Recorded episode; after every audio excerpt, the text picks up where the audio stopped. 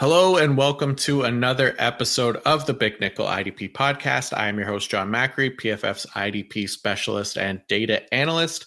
This episode, we're getting the butler to cook something up in a petri dish on a hill in Hamilton, Ontario, where it's a bit brisker than what I've seen in the woods. So cross off bad wordplay on your Big Nickel bingo sheet and fire up some Kirby's Dreamland on your SNES because it's rookie safety time. Let's get it.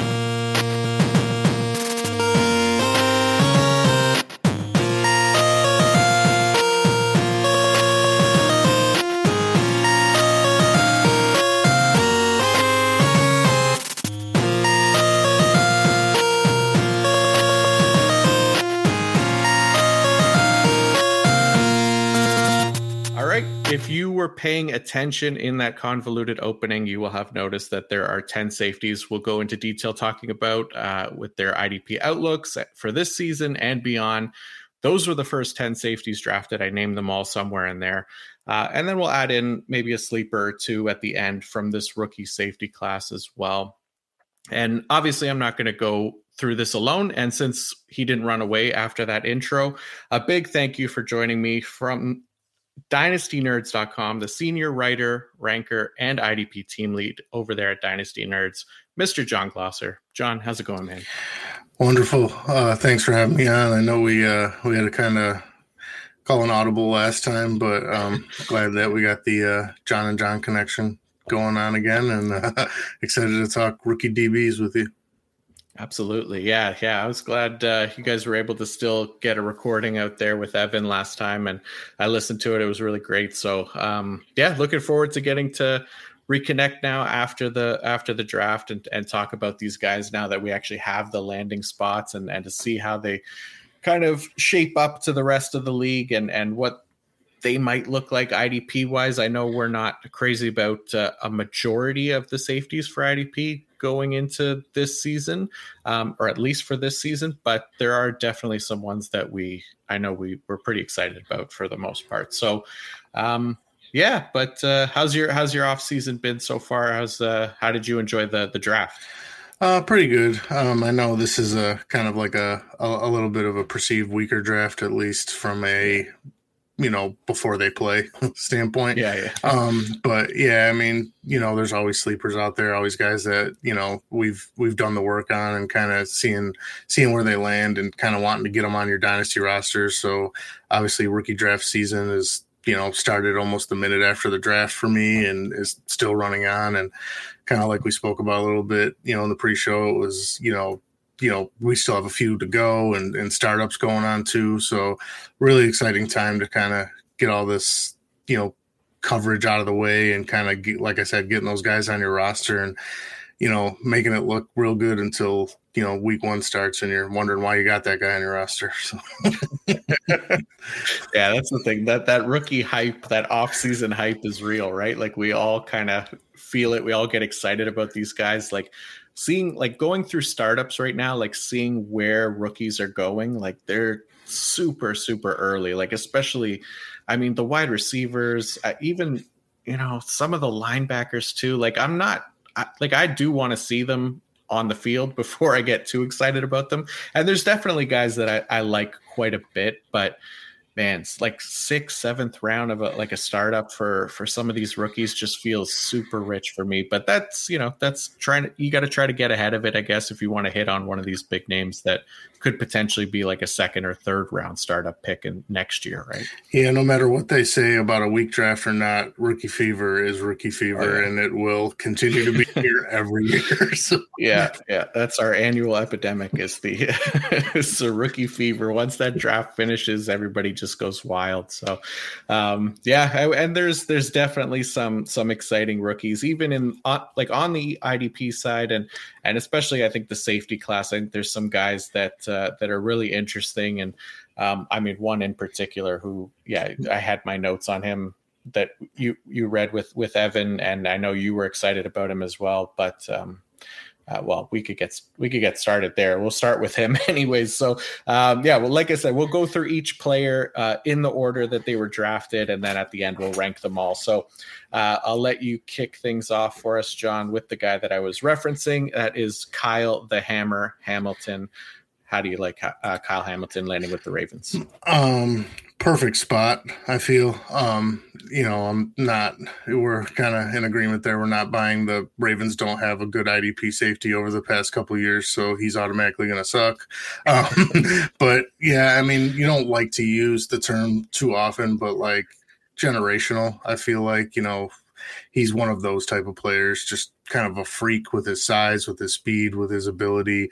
Um, the Ravens play a ton of man coverage. I think that's something that he's going to excel at. Um, the way they kind of used their linebackers last year was, you know, it was almost not fun to watch Patrick Queen not be on the field as much. Um, Chuck Clark played a lot of areas that he's not very good at playing. Um, so I think Kyle Hamilton's going to help a ton there. Um, really interesting stat. I, I, saw on him was I believe it was through three years at Notre Dame, he only allowed like a 25.9% passer rating and and one touchdown in man coverage. So it was it was pretty interesting. Um, and just the, the player, he's a freak. Um, I think right now Mike Clay's projections are, are really good. I know he's got him over 900 snaps projected at and projected as the second leading tackler for Baltimore. So um, IDP in terms of IDP and and these rookie DBs, he's you know, hands down the DB one. I don't think too many people are arguing that there should be none. Um. But yeah, I mean, love the player, uh, the system alone. Like, I think I think he'll be fine. You know, they did add Marcus Williams, so they do have a really nice one-two punch there at safety. Um, I I don't think that he'll play a ton of deep safety but I think that he, you know, he is fully capable of doing that with the closing speed, and he showed that in college. So, um, yeah, there's not too much not to like. He's a really unique talent. I know the comp is is Derwin James, and and that's what we all want, and we want you know the in the box Derwin James and all over the field Derwin James. So um, he's he's bigger. You know he he's gonna impose his will. He's playing in a in a division that's got some offensive firepower. So uh, it, will be interesting. But yeah, I love Hamilton. I know you do as well. So I want to save you some time to kind of hype him up too. yeah, so I, I do. I, yeah, I absolutely love Hamilton. Um, and so yeah, a few things like, and you mentioned it, but like just this feeling that I kind of get from like like the IDP community or, or whatever you want to call them. Um, there, there's definitely like a number of different ways to view Hamilton from what I'm seeing, anyways. Like a, uh, there, there's people that you know think that they're they're going to leave him in in two deep coverages and and he's just going to play that deep role um, and which will kill his idp stock. There's there's people that are complaining about his 40 time um, which is ridiculous. There's people who believe that he is elite that that we fall into that category. Um, and then there's the people that like rank him outside of their top five rookie safeties for no reason whatsoever. But um, there there was you know, and and obviously there's there's Chuck Clark truthers as well. Um, there so shouldn't be. There shouldn't be. You're right. and actually, there was a good quote um, from Jim Harbaugh this week um, that I, I saw, and it was something along the lines of, um, and this this should really kind of bring to light like what they think of Chuck Clark over there is like he he mentioned how the the play calling duties or the green dot duties will probably go to multiple players this season just based on who's coming on and off the field. So for those that don't know, Chuck Clark was that defensive signal caller last year. So they're basically saying he's going to be coming off the field a lot. So he's not going to be the one calling the plays essentially, right? So that that you know is something that um, should pretty much kill Chuck Clark's value as well. Uh, also with them being in talks of trading him, but um, anyways, back to back to Kyle Hamilton. So the way I feel with Hamilton basically is that making him do just one thing in a defense, I think would be kind of wasting his his talent and his abilities, right? And I think Baltimore definitely has more plans to to kind of play him to like his many strengths and make him the kind of centerpiece of that defense that they've been uh, that they that they need, where he can actually make an impact on as many plays as possible. And and just looking at it like from a coverage perspective alone, like the Ravens themselves ran just a league average rate of both single high and two high safety looks. So they didn't skew significantly more towards one or the other uh, last year, according to the PFF numbers that we have. Obviously, they have a new defensive coordinator coming in, Mike Macdonald's coming over from Michigan, but he was also previously with this Ravens team just the season before that, um, that he was at Michigan. And last year at Michigan, if it means anything, uh, Macdonald ran about 51% single high, 36% two high. Um, obviously, that doesn't equal 100%. The rest being like cover cover zero and like those red zone defenses, things like that. So even with an increase towards like more two high looks from Macdonald in Baltimore in 2022, there's still plenty to allow Hamilton uh, to play in the box closer to the line of scrimmage. Um, and there's definitely, you know, even if there's more safety looks, um, more two high safety looks, sorry, in the NFL, the safety position itself is, is also asking players to do more than just play deep. And, and I think what the point of this is is that special players can be used utilized in a variety of different ways to get the most out of their skill set and for me hamilton can do everything like you said he can play single high he could play in the box he could play in the slot um, i mean the guy has linebacker size basically he's a great tackler and run defender i, just can't imagine they'd leave him in one alignment um, I, even Baltimore, a team that blitzed their safeties at the second highest rate in the league last year, 9%.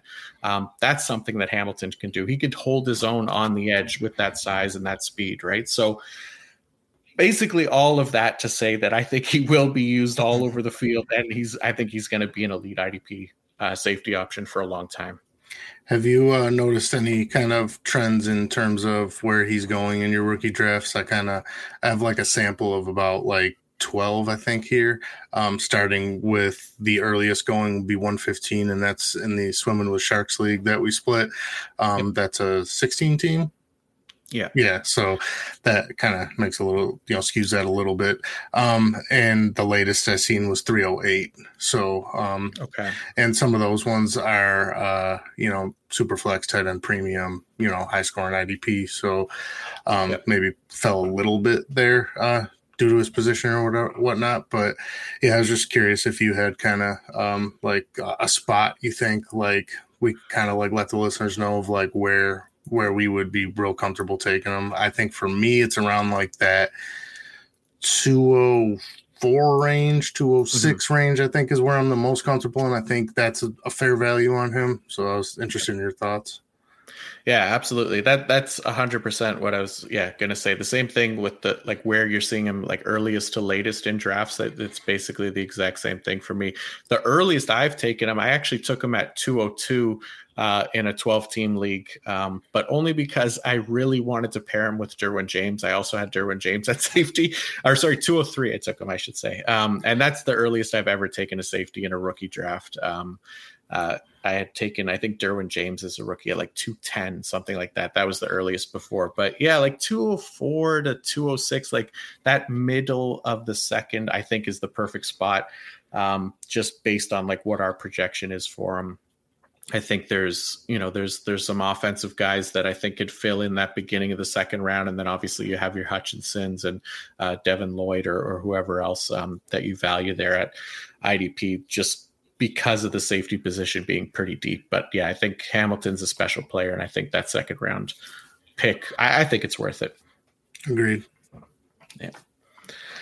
All right. So yeah, so Hamilton was taking he was the first safety off the board with the 14th overall pick and then the next one off the board comes at the 31st overall pick in the first round. It was Daxton Hill going to the Cincinnati Bengals. So with Hill, it feels like a lot of his fantasy value kind of hinges on the guys ahead of him on the depth chart, right? Um, so both the starters there, Jessie Bates and Vonn Bell, uh, are pending free agents after this season. Um, but I know Bates, it does sound like he's unwilling to play on the franchise tag for now. Uh, obviously, that could change as as the offseason goes on. It's still early, but there's a, there's at least that chance that he could potentially sit out uh, for a period this season, whatever it happens to be. But I, Hill, like I wasn't particularly high on him ahead of the like before the draft, just for IDP purposes because I thought maybe he'd be more of that slot corner uh, type player, and and I know he's he's done a lot more than that, but even the slot corner spot in Cincinnati looks locked up this year, right? With Mike Hilton um, being in that role, so. It, for me, it's if Bates really does sit out or something crazy happens, like him getting traded, uh, Jessie Bates, that is, then then Hill would definitely become much more interesting. I'm not overly convinced that that Hill's like a good Vonn Bell replacement in that scheme. Um, but I guess it like it's not out of the question with that first round draft capital. Obviously, I think you know as far as like a box safety type goes, um, Vonn Bell's the closest that they have on that Bengals roster, and maybe he sticks around after this season. I don't know, but my bet is going to be that Daxton Hill is going to be on a lot of 2023 breakout lists for IDP for sure. Um, so it's definitely worth getting in on him now while there's still question marks about his role as a rookie and, and before that price raises substantially, basically. Yeah, I was a I'm a fan of Dax Hill. I, I do like his game. Um, I had a lot of the same concerns in terms of IDP value because kind of we went through this with a little bit with Elijah Molden last year. Where it's like you know for a fact he's going to play cornerback. I don't feel that way about Dax. I, I do think you're you hit the nail on the head with the, the both of them being free agents. I think Vonn Bell is going to be the cheaper of the two. So, and I definitely don't think that Vonn Bell is easily replaceable. Um, and I'm not not knocking Jessie Bates or anything, but I think that the price tag on Jessie Bates is going to be extremely high. You also have to look at what Cincinnati is building there, and you're going to have to pay Joe Burrow. You're going to have to pay Tee Higgins. You're going to have to pay Ja'Marr Chase. You're not letting any of those three guys go, even if it's projecting three or four years out, and the cap's going to be you know insanely high at that point. You don't want 20 you know 20 30 million wrapped up in in a safety that you feel like is replaceable. Obviously as a cincinnati as a franchise feels that way because they brought in multiple dbs just in this draft alone. So um and like you like you said about mike hilton being in the slot like i think that's even more of like a killer to dax's value this year because you thought at worst maybe he can start there and play some big nickel or something like that. Um, it doesn't seem like that's really going to be an option. I think you're completely right. Like if Jessie Bates were to miss time, whether it would be for contract dispute or an injury, like I think you might, that's where you're going to see the value. But um, also on deep rosters, you're right. You know, like get in on them now, and a, a year from now, if, if Jessie Bates walks, and I mean, if both safeties walk because they just decide that they don't want to invest that money on the defensive side. Um, that's a, a guy like who's going to be on breakout lists, and people are going to be coming knocking down your door to give you, you know, rookie picks or you know maybe a player that you want in a package deal to you know to move them and i mean at that point we you probably won't see much from him so i mean it's not a bad sell so if you if you're going to move a you know an idp for a potential offensive piece or a, a, pick to get you an offensive piece or or something that you like that it's a roster need um that's the best part of one of the best parts about idp you know you can use those pieces to kind of you know, improve a trade or improve a deal, swing it in your way. So um, I definitely agree on getting in on him now. But in terms of instant impact, I would be very, very cautious. Um, and, and I think we're seeing that in some of our rookie drafts where, you know, it was kind of, you know, he would be drafted, you know, in that mid third, you know, fourth round. And, and I've, I've seen a ton where he's not drafted at all. And, you know, mm-hmm. landing spot, I think is almost everything there. So, yeah. Yeah, absolutely. I, I'm with you 100%. Like, I think there's a pretty good chance that Jessie Bates isn't playing with the Bengals next season, right? And uh, in that case, like, people are going to be very, very excited about Daxton Hill. Um, and yeah, it might not, it might be with not even seeing him really play all that much. So it, it, it, you're right. It's it's definitely worth a shot to just roster him, and then yeah, you you could cash out before next season as well. So um, yeah, not to say that that he won't be a good fantasy safety, like if he does get that starting role, because obviously Jessie Bates has been in that role for a while and he's been he's been a solid IDP. So um, it's definitely possible. But at the same time, if you can sell like a Jessie Bates type um, for you know a, a, decent price, like a second round pick in a rookie draft, I, I would I would definitely be doing that. All right, let's go on to the very next pick in the draft. It was uh, Lewis Cine going to the Minnesota Vikings. Um, Cine I was not like super real, super high on. I think in the first episode, if I remember correctly. Um, but yeah, I've I've kind of kind of come around on him. Um, I do think, you know, even kind of like charting a little bit of Xavier Woods last year and how much deep safety he played for them, but he still had the that career year, had 108 tackles. Um, I'm not saying that Cine's going to have that, but um, obviously playing alongside Harrison Smith is going to be a, a huge boost you know, for him, uh, learning from one of the best, most consistent safeties in the game uh, yeah. over the last couple years. Um, Cine is still that guy to me, even though in that free safety role that wants to just take your head off. Um, so I think he's going to play, you know, a, a, ton of deep safety. I don't think that that's going to change. I think he'll probably be used a lot like Xavier was used. Um, mm-hmm I like the player. I like the landing spot. I mean, he's he's penciled in probably as the starter. I don't really see uh, a scenario where he doesn't start unless he really really struggles in, in minicamp. But um, like the player, you know, that Georgia defense had, you know, players that never even seemed like didn't play a snap that got drafted. so you know, to have a player from you know that that national championship team seems to be uh, you know kind of like Alabama over these past you know five, six, seven years or whatever. Um, but yeah, I like the player a lot. I mean, I could see him around the 800 snap mark and and kind of being on the field, you know, majority of his rookie year. Um, he he might be a guy that you want to cash out on too because this you know this rookie DB class isn't great. Um, where where I'm seeing him go is anywhere from like late second to you know mid fourth ish range. Um, mm-hmm. I think that's kind of a more of a team build type of thing for like kind of the the spots that I charted him in. Is you know I I do love his value the most of kind of anyone uh, any of these safeties because I do feel like he's kind of falling a little bit where he's getting lost between some almost even like backup rotational linebackers in this class are kind of going ahead of him. Some you know some upset real upside players so I, I do like his value in terms of what i think he's going his usage will be for his rookie year um, and just kind of hope that you get a little bit of what you got out of xavier woods because i mean i don't think i'm in the minority there nobody expected that so yeah yeah i think i think i've mentioned this before but i think xavier woods was the only player in the league uh, uh only defensive player in the league last season that played every defensive snap for his team, right? So a lot of his uh, his his production was volume based as well, right? Mm-hmm. So um, but yeah, like I, I, I do like Lewis Cine uh, quite a bit. I think he was one of my favorites, like pre-draft. Um, I think I'd put in my notes that uh, like I was surprised he wasn't getting more first round hype, and and he just barely made the cut, but he he, he got there. Um, that uh, it it's definitely a bummer for like those Camryn Bynum fans. I, I know I was a little bit excited about Bynum um, because yeah, this is serious competition for him now to for that starting spot, and I think Cine's another one of those guys. To me, I, I think can do can do everything well, um, and it which is good for uh, Viking safeties, especially because they'll they'll probably be asked to do that. And, and with Ed Donatell coming mm-hmm. over from uh, Denver, uh, where they they did play like an above average rate of like single high coverages. So I'd imagine like he and Harrison Smith both get a shot to kind of rotate down closer to the line of scrimmage as well.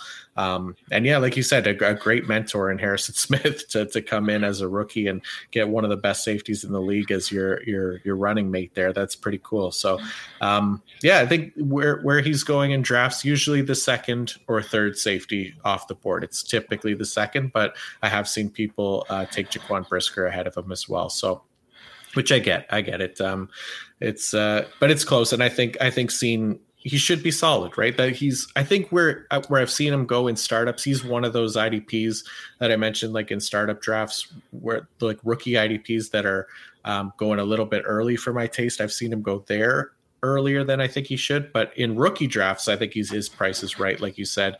Um, like early third, you know, fourth round, somewhere around there is where he's going. So, yeah, we like uh, we do like Lewis Cine for sure. All right, we go into the second round here, and the first safety taken in the second round was Jalen Pitre uh, going to the Texans. So this is another guy that I think I had a bit of a tougher time to project, just because he was so good um, playing that nickel corner position last year with Baylor. Um, so I, I I was convinced that he's going to be drafted like as a, as a slot corner um, in, in, the NFL, and, and maybe he still is. But for Houston, there's some decent starters I think that they have there right now that can that can play that role. Guys like uh, Desmond King and and even Tavierre Thomas, who was actually good last season for them uh, in that spot. So I kind of figure with the team moving on from Lonnie Johnson I, that they're hoping that Pitre can step into like a true safety role in year one so that they don't have to start one of like either Eric Murray or Terrence Brooks or MJ Stewart or you know some of these other guys that they have there. It's, it's a pretty messy group in Houston, which is similar to their linebacker core as well, which Kyle and I uh, talked about a few weeks back. Um, just just some like kind of schlubs in their projected starting lineup. So guys that aren't particularly difficult to jump on the depth chart um, for some of these rookies that do have decent draft capital, like a Jalen Pitre uh, at safety and, and a Christian Harris at linebacker as well. So I, I think Pitre is a decent bet to get a starting job um, eventually this season as he kind of fights his way through the the slop. Like I said, that is the the Texans depth chart. But but what about you? How do you feel about this one um, in Houston? I I mean the defense in general is very very average, like a lot of average players. So I definitely think in terms of being able to carve out a starting role, like that's not going to be very difficult. Um, I, I had a lot of the same concerns you had, though. I was I was worried about him playing a little bit more corner. Um, let's be honest, that defense, that secondary in particular, is not going to get much b- better fast unless Stingley is legitimately like, you know, shut down rookie year, which we saw it with rookie corners last year. They struggled quite a bit. I mean, this class is a bit better. Um, but yeah, I think that overall, like, I'm not super excited about the player, especially from like an IDP standpoint. I don't, I mean, he almost could in a year, two years, three years lump in with that group of Eric Murray's and Lonnie mm-hmm. Johnson's mm-hmm. and you know what I mean. Like, um, I I don't think he he does enough like eye test for me where I'm like, yeah, this guy's a sleeper. He's gonna be great. Like, I just don't I don't really see it. I don't love what's going on in Houston. I don't think that's yeah. turning around anytime soon. But yeah, I mean, in, in terms of uh, draft value, he's kind of in that same range there as after Brisker and and Lewis Cine. That um, you know, he's kind of the next one off the board. But I think it's it's kind of draft capital and and you know position scarcity of mm-hmm. on his own team. So, um, in, in, terms of that, if you if you like it, but I think like where I'm seeing him go, it's like me personally, I'm rather probably taking like an upside, you know, offensive piece there instead yeah. of taking kind of like where he's valued at right now.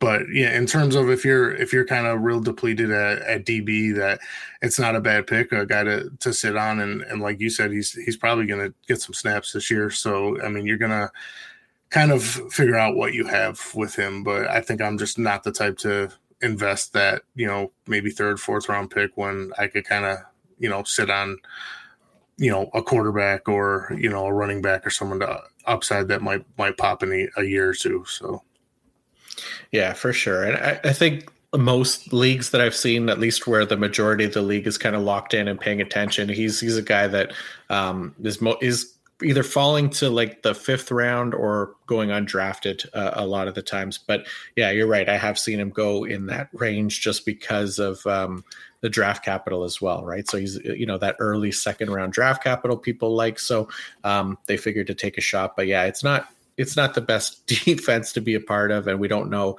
exactly what his role is going to be. Is he going to be a safety? Is he going to be a slot corner? We don't we don't really know because that that entire team is is a hot mess. So we'll see. Uh, um, but yeah, another name that we uh, we've kind of touched on a little bit here, but we'll go into a little bit more detail. Uh, it, also in the second round, going to the Chicago Bears was Jaquan Brisker. What did you think of Brisker?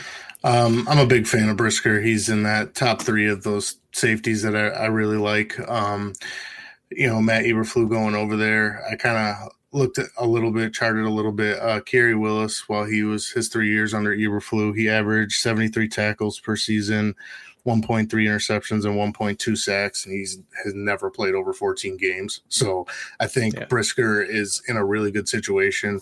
Um, kind of the common theme here. There's a lot of average players in that for safety for the Bears. Um, Eddie Jackson is not good at all. Um, but uh, I think Brisker has a chance to kind of like bring an attitude to that defense and that secondary. Um, you, you, know, you you have Roquan, you know, in the middle there, so being able to add another young piece and and hopefully Eberflus being a you know kind of one of the one of the better defensive play callers over the past few years could kind of you know bring in a you know a system that maybe fits him but yeah I, d- I do really like him um, I'm, I'm a big fan of the landing spot was uh, outside of kyle hamilton was my favorite landing spot so yeah.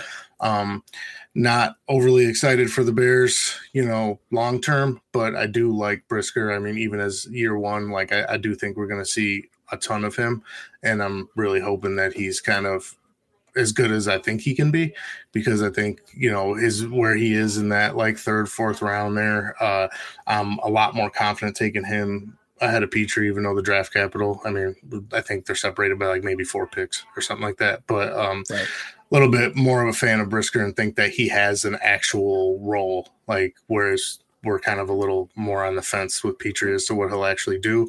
Um, and uh, yeah, I like the fit. I like it. You know, uh, the Bears were were uh, an odd defense last year because I didn't think they were very good, but they finished kind of better because they didn't play a lot of snaps defensively for some reason. But yeah, I mean, it's just that's the NFL for you. yeah. yeah. Yeah, that's and that's one of the big reasons like defense just fluctuates year to year, right? Like a, a really good defense one year is going to be absolute shit the other because it just so much depends on like the offenses that you play and and you know the game flows and stuff like that. And but yeah, Brisker, I think for like for IDP purposes, I, I'm I'm in on Brisker. I think you know he he's into that starting role, um, and being a player that probably has more experience in the box than any of the other safeties in this class. Uh, I think that's a good thing coming in there with, like you mentioned, with Eberflus, um, and, and it's having that tendency to utilize one safety to play closer uh, to the line of scrimmage on the majority of plays, somewhere around 60% of the snaps. So, um, Eddie Jackson definitely more of that that deep safety role. So Brisker should get a chance to kind of step into that, like you said, that Khari Willis spot, um, which is which has been profitable for IDP. And you know, even though Khari Willis hasn't been you know a picture of health, uh, it doesn't mean that Brisker can't step in in a similar uh, role and not be productive. So there's. I think there's there's room for him to to be a starting a quality IDP safety. Uh, and there's nobody else really in Chicago to challenge him from starting, right? So we we have to assume that he'll walk into a pretty healthy sized role uh, in year one and have plenty of production to make him uh, that viable IDP starter uh, right out the gate as a rookie. So um, yeah, it explains why he would be going uh, as one of the top three safeties off the board for sure.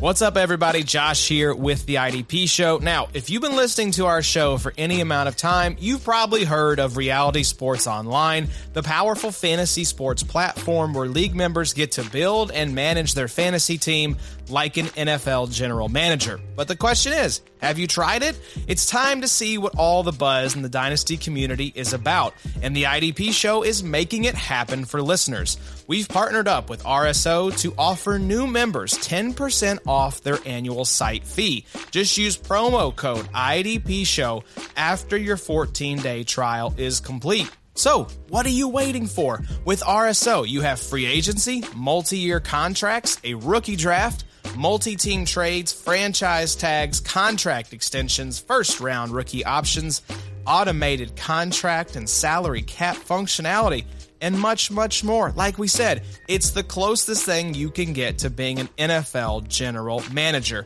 Think it sounds complicated? It's not. The best thing about Reality Sports Online Fantasy Front Office is that it doesn't take any more time than a standard league, it just requires more strategy. Think you're among the fantasy elite? Well, this is the platform to test your mettle. Just remember to use the promo code IDP Show to get 10% off the site fee. Again, that's promo code IDP Show to get 10% off the site fee for your leagues in 2022. Fantasy just got real with Reality Sports Online.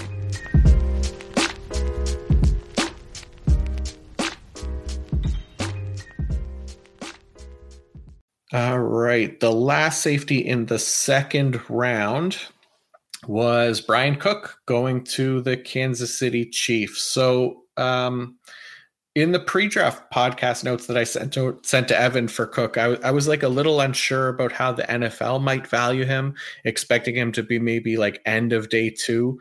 Um, so he actually ends up going just end of round two uh, to the Chiefs, who valued him pretty highly, obviously. And even after signing Justin Reid this offseason and spending a second on Juan Thornhill just a couple seasons ago, they obviously uh, liked Bryan Cook a decent amount. But um, you also have Daniel Sorensen is thankfully gone, uh, which means that uh, his dime safety role should belong to Cook, I would assume.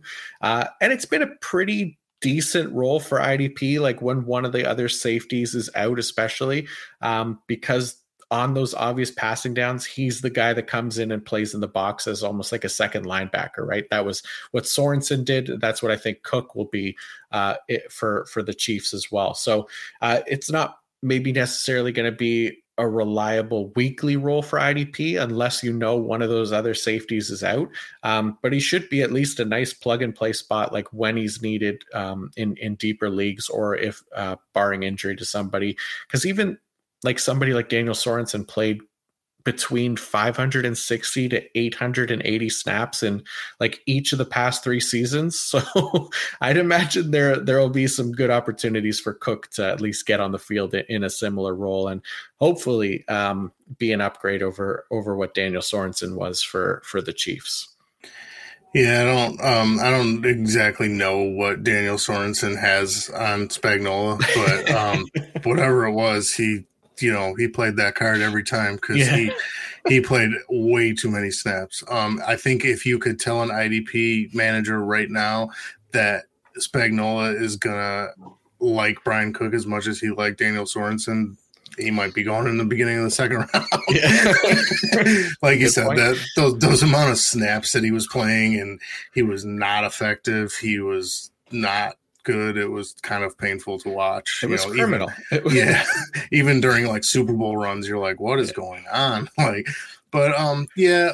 Uh, your point there too, like Justin Reid is another one that you know scores pretty well for IDP, but he's not a terrific player. When yeah. you watch the game, he's probably gonna give Chiefs fans a little glimpse of what the addition by subtraction was when they lost Sorensen because um, this could also be Justin Reid could also be a you know a cyborg in that scheme versus that dumpster fire that was in Houston over the last couple of years. So yeah, um, but yeah, I, I like I like your take on on Cook. Um, I, I like the player. I was a little worried on draft capital because I was kind of hoping he would have landed in one of these spots Minnesota, Chicago, one of those spots where they were actually missing him. You know, well, just kind of like blah at safety and, and needed a player. Um, I think that system in Kansas City is a little tough to figure out at times.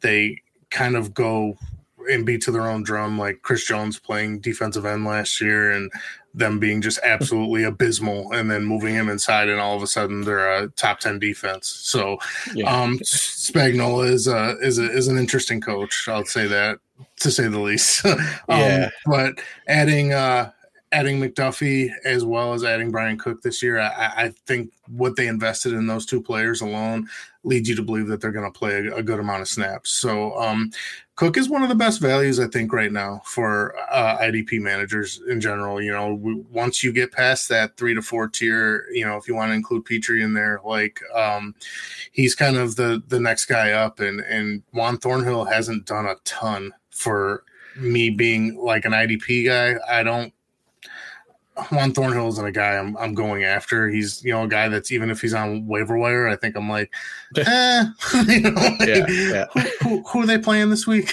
you know, I mean, like he's not a um, he, you know, he's he he's been good at points in his career. He's been downright awful at certain points. So, um, and obviously, like when we saw him getting taken off the field for Daniel Sorensen on the regular, it was heartbreaking and kind of leads you to believe he's not, you know, as in with the coaching staff or down with the scheme, you know.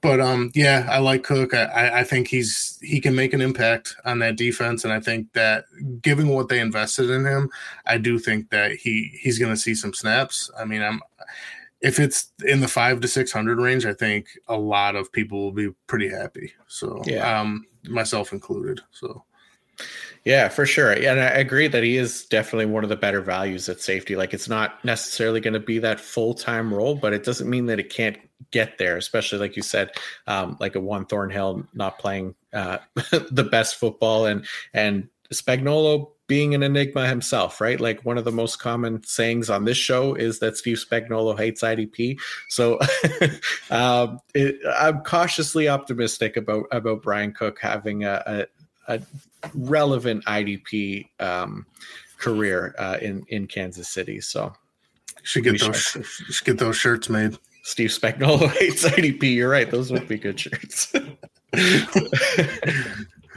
man! All right, let's go to uh, the third round here. Um, so JT Woods gets taken by the Los Angeles Chargers. What were your thoughts on Mr. Woods? Uh, 79th overall, I believe he was taken. So I think um, you know he's projected in in a backup role mm-hmm. but i do think i mean this might be a hot hot take but i'm also a really big derwin james fan so i think he might be a key to unlocking derwin to see a little bit more up towards the line of scrimmage a little bit more i mean bringing in jc jackson bringing in khalil mack like on paper you know i mean like this defense is great we obviously know that that's not always the case but you're talking bosa Mack, um absolute you know, whatever at linebacker just because that's the Charger way. Um, but um, in the secondary, I mean, I think big, big improvement there. Um, I don't. I think his speed and his size are going to allow him to play a little bit more in that eraser, you know, deep role mm-hmm. and kind of let Derwin do what Derwin does, which is line up all over the place and make an impact wherever he's lined up. Um, we, as IDP fans, as you know, you know president and vice president of the Derwin James fan club over here. um, we you know we want to see him that defense tailored around him and and bringing in a guy like Jackson is definitely going to help a ton. But now having a safety that you can rely on. Um, right now, I think he's slotted to back up Nasir Adderley. Uh, Nasir Adderley's not great, but he's also not terrible. So I think he's um, Brandon Staley is is a big proponent of that too deep look, and I think like that sucked for Derwin a bit last year because he was their most dependable safety and, and kind of was a little bit more forced into that role. So I'm kind of hoping Woods is you know comes in and, and can kind of at least give them that. Um, and whether it be him starting over Adderley or just in sub packages and, and then moving Derwin around. Um, I, I, I like the way the NFL defensive coordinators are now of like those chess pieces, you know, kind of going back to Kyle Hamilton too, is putting them in positions where they're going to disrupt the defense. And that does not always mean in a deep safety role or in a slot corner role or an edge rusher role. Like, you know, you, you move them all over the place, kind of let them make that impact because they're that good and and you know, as you move your Tyreek Hills and your Cooper Kupps into the slot and out wide and you know your Deebo Samuels into the backfield, the defensive side gets a little bit of that too. And being able to move those guys who are those type of players and those type of disruptors in mul- from multiple positions, I, I want to get back to seeing Derwin do that a lot more this year, and I think it's going to be gold for his IDP value.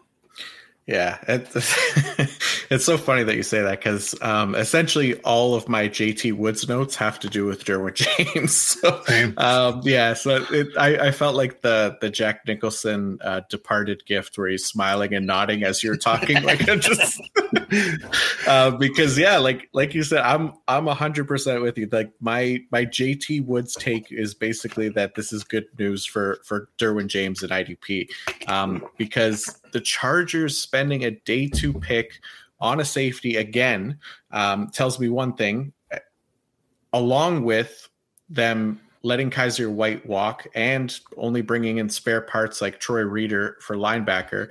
Uh, it tells me that under Brandon Staley, they do not want to play two orthodox linebackers, right? So they can now play Nasir Adderley and JT Woods deep and let Derwin James uh, come down to play the box, defend the run, match up with tight ends and running backs, blitz the quarterback. Um, he's essentially going to be, I think, their second linebacker um, is is what I'm thinking, and, uh, and and exactly what you said. So if that ends up being true, then I think that IDP production for him is going to be elite once again um, as he continues to kind of solidify his status as the safety one.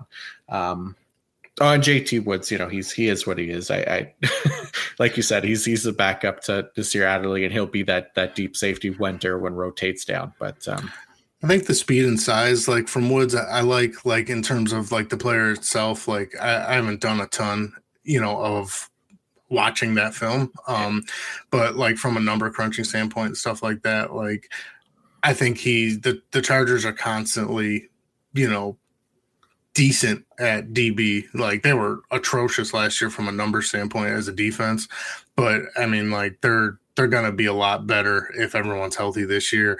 And yeah, it, it is unfortunate that you know all the JT Woods notes are just, hey, he's big and fast, so yeah. uh, he's going to be able to play the deep safety, and we can get Derwin where we want Derwin. But like, yeah, yeah it, it is what it is. um, in, in terms of um drafting him like i don't i mean i would almost say he's off my board in yeah. terms of drafting over a, a, five to six round rookie draft um i don't see any kind of value there but you know he does drive up Derwin's value. So yeah, that's that's great. That's that's what we want JT Woods to do. Is he's he's our sacrificial lamb so that Derwin can can uh, profit. And yeah, basically just kind of looking at the grades too. Like I don't think JT Woods is going to get is going to be that guy that comes down and look uh, plays in the box because. Um, 47 run defense grade, 57.3 tackling grade, had a almost 18% missed tackle rate. Um, his strength was in coverage, basically. So just playing kind of that deep role, I think makes the most sense for him. So, um, yeah, it's it's Derwin season every season, and uh, this season especially. So, all right, let's go to uh, the next guy on the list here. Was Nick Cross um, goes to the Indianapolis Colts. Uh, so Cross was he was the guy that ran like that four three four forty at the combine, right? And man, that speed definitely shows up on the field as well. So I I was picturing him kind of stepping into like a purely deep safety role in the NFL, but I think depending on what happens with Khari Willis, um, you know, he's he's an expected free agent after this season as well.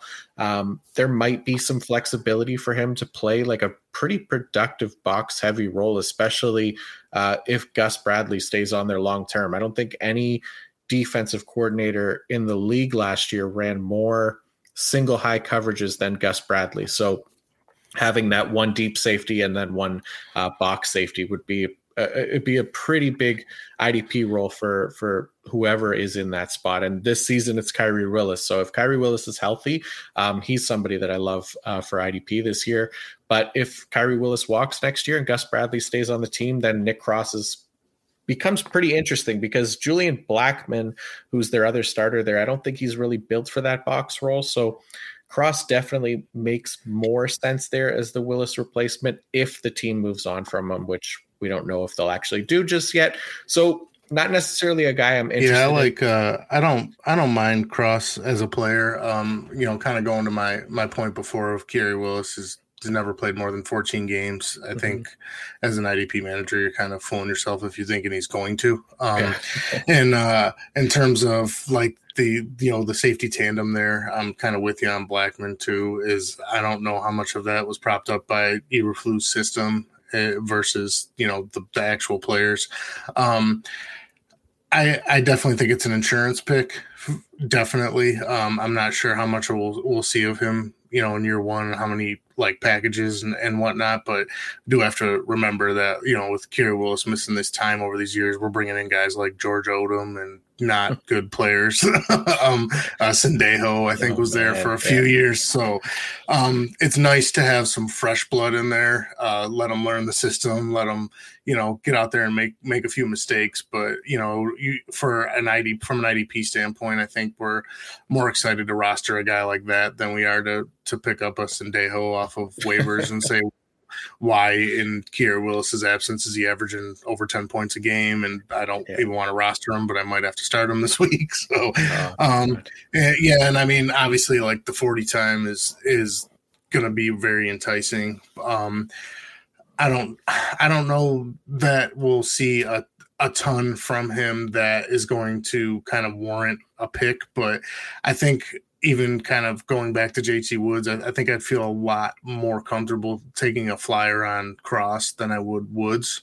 Um, you know, and just because of the Khari Willis situation, the insurance situation, and maybe going back to the Dax Hill point where a year from now, you know, unless Willis has taken a team friendly deal, at least they have somebody else who can step into that role and has has kind of had a year of experience. Um, but yeah, it's not a um, not an overall you know great landing spot in terms of if you're looking for year one production but outside of the top like three to four here there's not a ton of those okay. um but yeah it definitely could be worse uh, like yeah. a, a worse situation and you know he is a decent enough player that i think he should be on radars for you know deep into the draft if you're gonna taxi squad a guy or, or stash him deep on your roster um there's there's worse options say that yeah, yeah, for sure. I, he definitely becomes a lot more inter- interesting next season, especially if if the team lets lets Khari Willis walk, right? So, uh, or if Khari Willis misses time with injury, like you said, he's he's already done a bunch. So,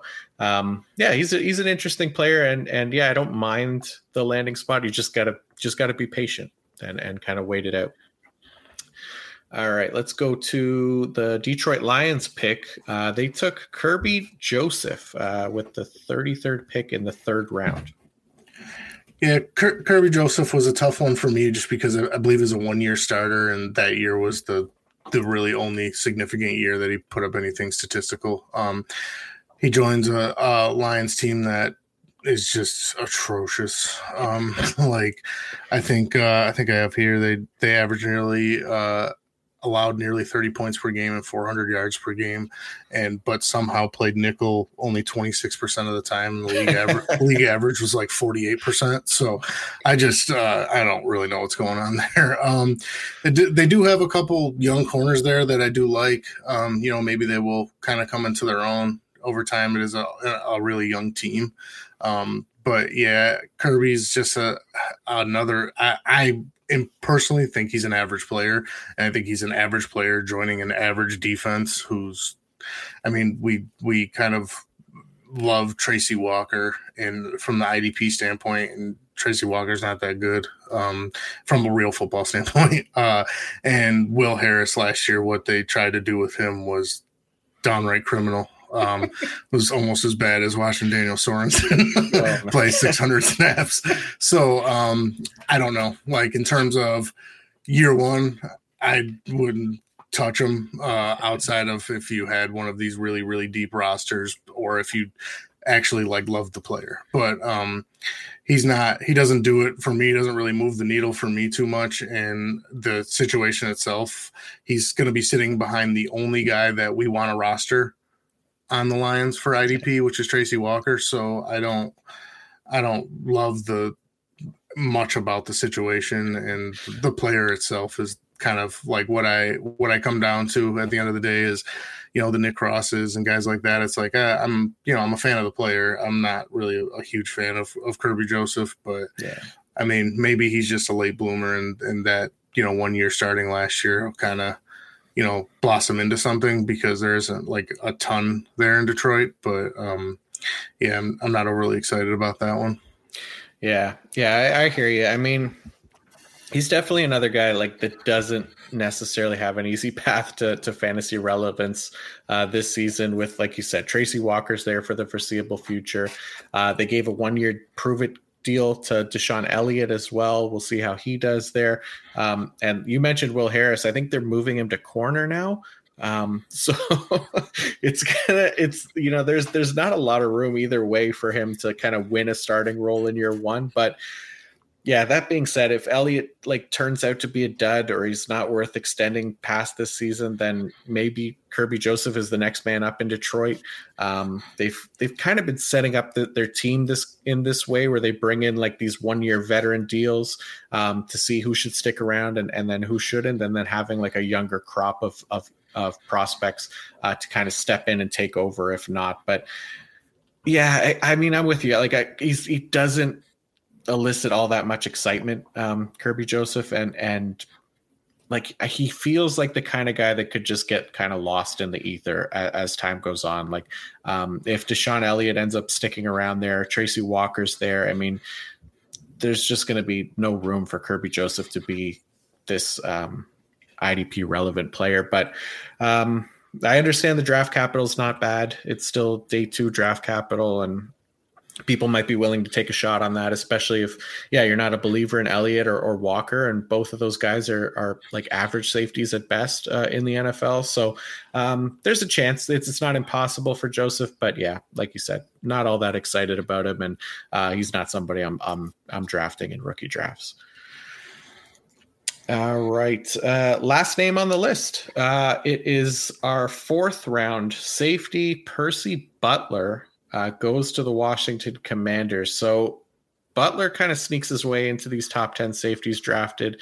Um, but I've yet to see him taken in rookie drafts or, or even really claimed off waivers. I don't know about you, but um, that, that, you know, that being said, the Commanders ran like an above average rate of dime personnel last year. I think it was 16.7%. So they had Bobby McCain, they had Kamren Curl, they had Landon Collins kind of all in the mix. Uh, I'm not convinced Butler is really going to play like a significant role as a, as a rookie, even with that that that those dime looks. Um, he did play all over the the Louisiana defense last season, so there's some versatility to his game, and he graded well in coverage as a starter, so so that's good as well. But I mean, it's Washington. I, ultimately, I think it's it's still Kamren Curl season over there, and you know maybe Butler can push Bobby McCain at some point. We'll see. Um, but Bobby McCain is he's found a way to stick around the league, man. He's he's he just he plays that deep role. He stays there, stays healthy, and and it just keeps getting a starting spot. So um, I don't know. I'm again just to kind of close it off, I guess on a on a downer with with Butler and with. Uh, uh, Kerby Joseph, not the most exciting IDP prospects. I don't know if you felt any differently here. Versatility and coverage were the two things I had for Butler too. So yeah. those were things that I thought he can make it on the field for, but are also things that aren't um, super exciting for IDP for mm-hmm. fantasy production because you know he might get stuck in a in a role where he's you know you're really relying on the impact plays, the interceptions, or you know maybe a defensive touchdown or something like that to kind of. But I overall kind of probably see him and um, Kerby as, as special teams guys probably year one, and I mean you're not starting a, a guy who's strictly playing special teams. So and yeah. Uh, 100% agreement with you. I haven't I haven't seen him drafted anywhere, even in you know seven rounds. I, I have a one IDP only It's about four rounds, but it, it does have Devy in it. So maybe mm-hmm. in, in those without Devy, he, he would go, but I still don't think that there's a ton of hype on him. And, you know, a lot of it comes down to the player and, and the spot, you know, yeah. so um, definitely Kamren Curl season will always be Kamren Curl season. So. yeah. um, but yeah, the, the dime looks too for Washington. That one's kind of something I didn't know, a little bit surprising, but um, you know, given playing, you know, Dallas twice a year and you know, kind of whatever Philly's doing now, those those games were not good last year. Um, so uh, yeah, we'll, we'll, see the uh, the Washington defense. I think you know that they're going to have Jamin Davis and and you know Holcomb there, and, and hopefully they can get a full season out of you know Sweat and Chase Young, and that, that defense kind of changes a little bit and shows what we want it to show for from an IDP perspective. So um, fingers crossed on that one. Yeah.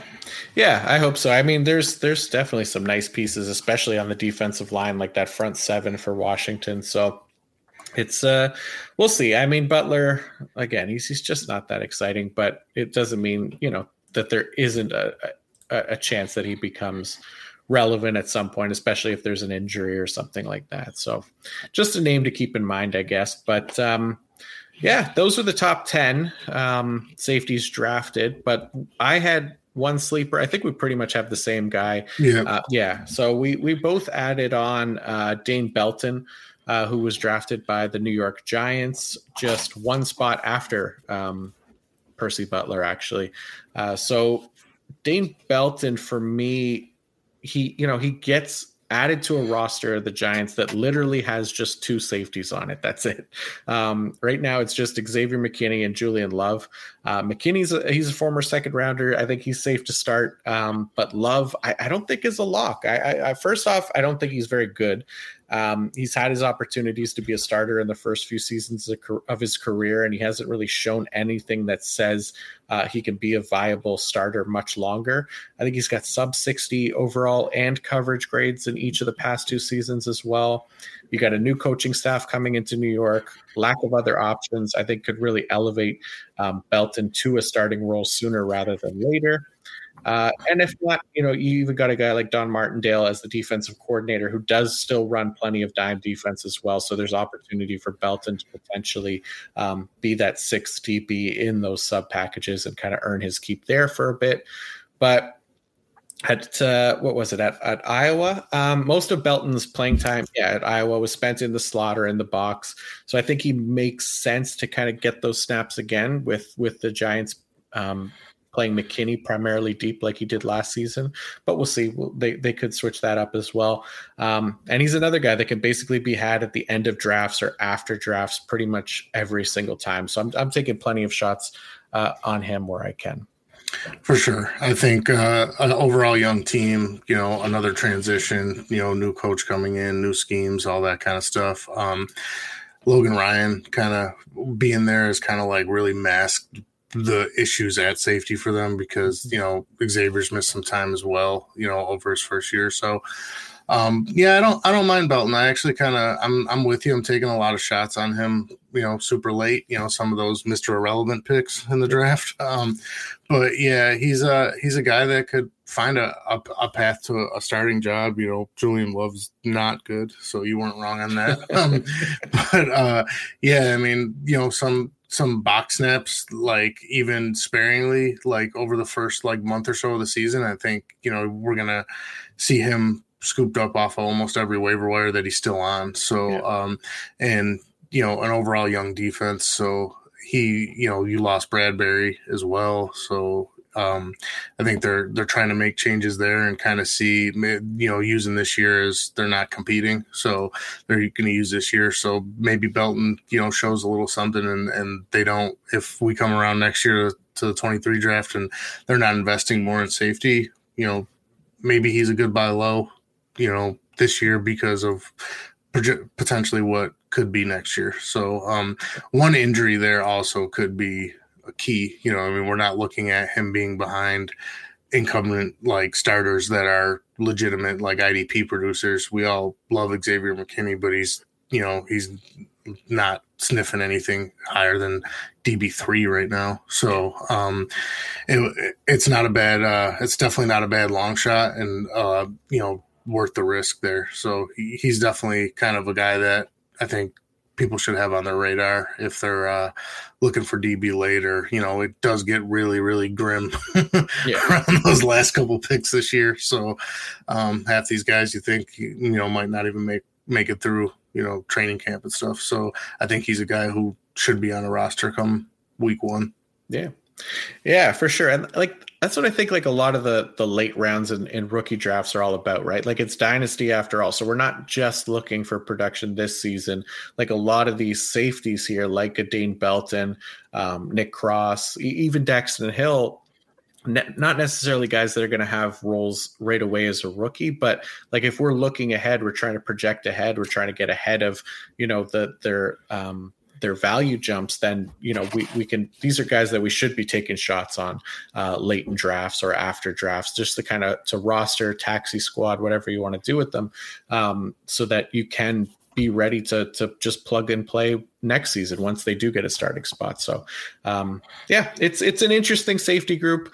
Um, I think top heavy for sure, and then mm-hmm. after that, it's uh, it's it's basically taking shots on guys that could come into to starting jobs at at some point, uh, maybe next season. So um, we could go through. Why don't we rank these guys? Do you have a, a, a top ten that you've put together? Nice. Um, I wonder if we're different uh, here at number one. Um, do you have? just go to just go to number two. yeah. No, so you don't have Kyle Hamilton sixth overall.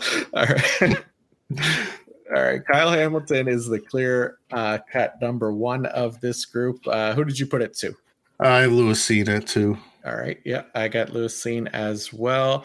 Uh, so that probably means that we both have Brisker at three. Then correct. All right, and number four, who'd you put at four? I actually have Cook at four. Nice. Okay, that makes sense. I mean, Cook, I think if you're looking at like production for this season, he's got a better shot than than Dax Hill. I have Dax Hill at four, but um, it's close. It's it's four and five. I have Hill and Cook, so that definitely. I just have them flopped. So yeah, um, yeah. I mean, I, I do believe that that's that starting spot, if Dax Hill is to get it even a year from now, is very valuable for IDP in Cincinnati. So, um, but obviously, you know, kind of when you're when you're projecting these guys, you know, you don't want to take a DB to sit on them for a year. Sure. You know, ideally in the third to fourth round, you you know you would rather take that upside handcuff running back or wide receiver or something like that. So yep. that's kind of why I had those two flopped. Yep.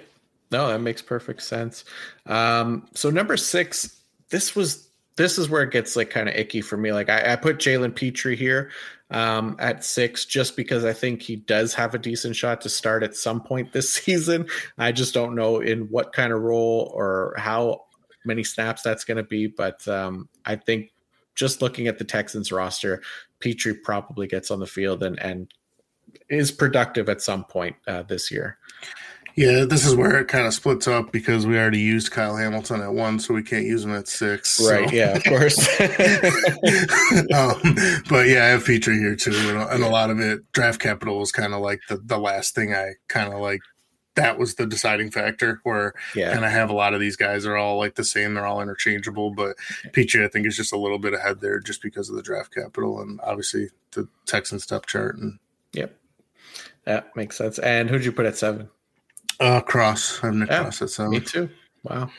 Wow. So just the one minor difference at four and five so far. Um, number eight, I put Dane Belton. Um, yeah, I actually didn't rank Belton because I went through right. the, the, ten, but actually, yeah, you know, now, yeah, now that you mention it, if we're doing eleven, I would probably have Belton there as well because yeah. we're pretty pretty even on what we think of him and yeah. his uh, you know upside. Yeah, yeah, and then uh, after Belton, I put Woods and then Joseph. Um, I don't know if you put anything different. I have the last three because I didn't rank Belton. I have right. it Kerby Woods Butler. So. Kerby Woods Butler. Yeah. Okay. Yeah. Yeah. I guess I left Butler off. Uh, I'm just not convinced. Like, even if I don't know. I mean, yeah. I already went through it. I'm not going to repeat myself, but just the I'm not going to waste breath on Percy Butler, but yeah, just I'm not crazy about him basically. And the same thing, I'm not crazy about Kerby Joseph either. But I just yeah. I went draft capital basically pushing Butler out. Um, and yeah, JT Woods just you know he's going to get on the field, and uh, I'll give him a spot inside the top ten because he makes Derwin James uh, better as well. So he deserves brownie points for that. Exactly. Yeah. He's just really number one in my heart now. All right. So that's it. Um, the ID, IDPs that matter uh, in your rookie drafts covered over these last three episodes. Thank you to everybody who tuned in, and a big thank you to the great Jon Glosser uh, for coming back on and unloading his knowledge upon us. Much appreciated, good sir. Please uh, tell the good people where they could find you and your work. Uh, real quick before we get out of here, I told you I got a hot seat question for you. Oh so, yeah, yeah, uh, yeah. Sorry, I, wanna, I, got ahead of myself. No, no worries. I wanted to uh, put you on the spot a little bit here. Sure. Um, before I kind of tell the people where I'm at.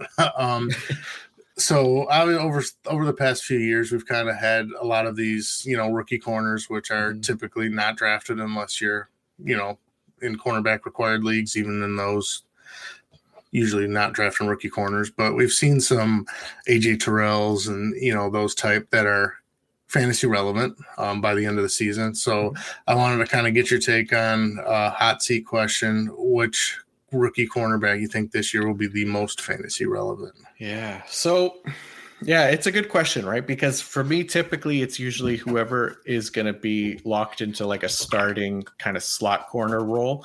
Um, so like Kyler Gordon maybe gets that uh, in Chicago. Um, I think I don't think it's a lock that he's in that role, uh, in that Kenny Moore role um, under Eberflus, because I kind I kind of think Tavon Young might get the first crack at it. Like I've been taking like my last round in best ball. Um, I just used like a pick on Tavon Young because he could be that that guy in that spot. So uh, it could be Kyler Gordon, but I'm gonna probably play it safe and go with Ahmad Sauce Gardner uh, with the Jets. I think I, it, I, know it's an outside corner role, so it's not as sexy as the slot role. He doesn't play as close to the box. He's kind of just stuck on the perimeter there. But if I'm looking at between you know him and, and Stingley, I think there's an opportunity there I think opposing offenses are going to try to get the ball out quickly against the Jets because I think that defensive line is um, much improved. So that ball's coming out quickly. Uh, probably uh, quick short routes to the corners with the the receivers in front of them as well. So there's an opportunity to get those get more tackles that way. Um, so just taking a safe bet. I'm going with Sauce Gardner. Probably not the most exciting answer. yeah. um, Kyler Gordon is probably the one. Obviously, coach speak and June or May at the time is doesn't really mean anything. But um yeah, Eberflu and the and the Kenny Moore obviously um, being such an effective slot for IDP over the past couple years is kind of the easy answer there. Yeah. Um, Elam is another one I, I like for the Bills. Uh, the Bills were in an obnoxious amount of nickel last year. I think 91%. So, you know, way above league average there. Um, plus, you know, the he's you know, going to take over that role opposite of Tre'Davious White, which is, mm-hmm. you know, you're just going to pepper that guy because that just seems to be the way that people operate against the Bills. um, my sleeper there was uh, Martin Emerson from Cleveland. Um, Cleveland's nice. got a little bit of a mess there at corner. Obviously, they have Denzel Ward. Newsome was, you know, pretty decent last year. That that three safety look is kind of hopefully going to figure itself out between you know Delpit and Ronnie Harrison, and hopefully mm-hmm. John Johnson comes back to us at some point. yeah, uh, last year was awful. Um, but uh, a few things on Emerson: 152 tackles in 36 games in uh, in college. So I think um, he he might be a guy that they they start at nickel or start at outside corner, maybe move Newsome. So um, that's a name to keep on radars. Obviously, not to take in your rookie drafts or anything like that, but mm-hmm. um, a name to kind of you know maybe monitor throughout the year, see see what shakes out through mini camp and and all that. You know, Cleveland uh, is definitely going to need to upgrade their secondary in terms of play. They have the names there, they have the players there. It's just you know going to be about being effective. You know, the MJ Stewarts and right. all that stuff. We kind of you know maybe Emerson's got some size to him, so yeah. Um, and I think he can be effective there too. But um, I like the Sauce Gardner pick too because you know you're, you're you're playing Buffalo and Miami twice a year, so you know that they're gonna want to get the ball quick and throw it. So it's not going to be. I think Stingley's going to be a little bit more big play dependent. Um, interceptions you might need like five to six for him to kind of be in that that tier. Um, whereas I think Sauce Gardner, you're going to see a lot more if teams aren't going to target him right away, I think you're going to see a lot of those quick passes, like you mentioned, and him having the ability to come up and make that tackle. And you know, if if we can get like an AJ Terrell range where these corners mm-hmm. are averaging over three or four tackles a game, that's huge because when they yeah. do get those those pass breakups and you know those those interceptions, which are impossible to predict, you know that that, that kind of skyrockets that player. So um, absolutely. Yeah, just something I wanted to kind of put you on the hot seat. We're talking DBs. I know corners yeah. aren't uh, super, you know, attractive when we're talking IDP.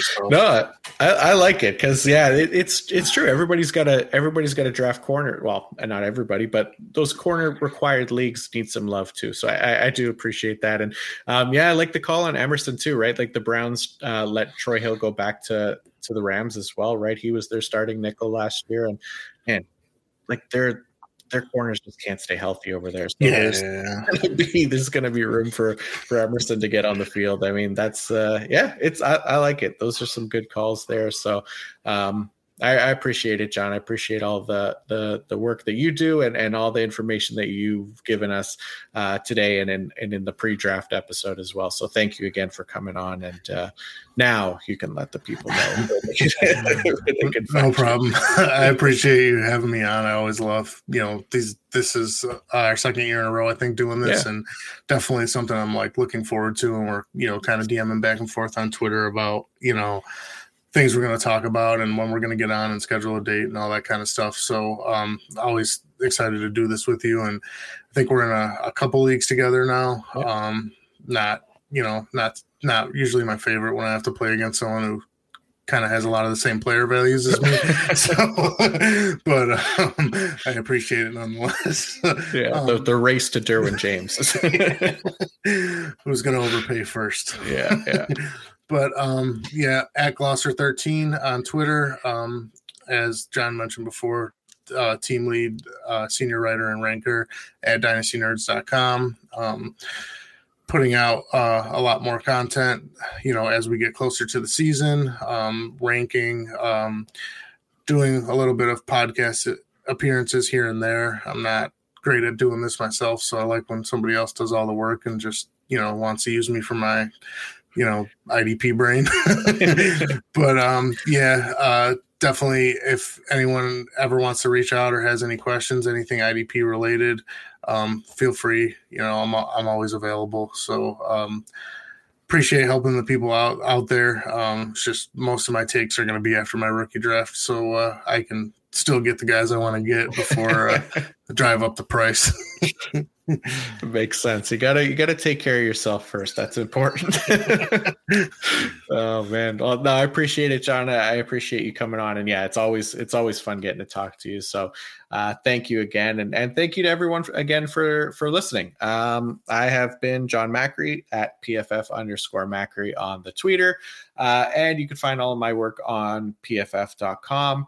And we will be back in a couple of weeks with a very special episode as the legendary Tom Kislingbury joins me uh, to discuss the new innovative fantasy platform called All 22. Oh, and speaking of which, if you are interested in the All 22 uh, fantasy leagues, you can get 40% off uh, a league entry with the promo code IDP show. I'll put that in the show notes as well so you could find it. But uh, 40% off an all 22 uh, fantasy subscription is uh, a nice deal for sure. But uh, Tom and I will be discussing that in a couple of weeks in more detail. So be sure to check out that if you're into IDP. There's probably a good chance you'll be into all 22. So until then, IDP's out.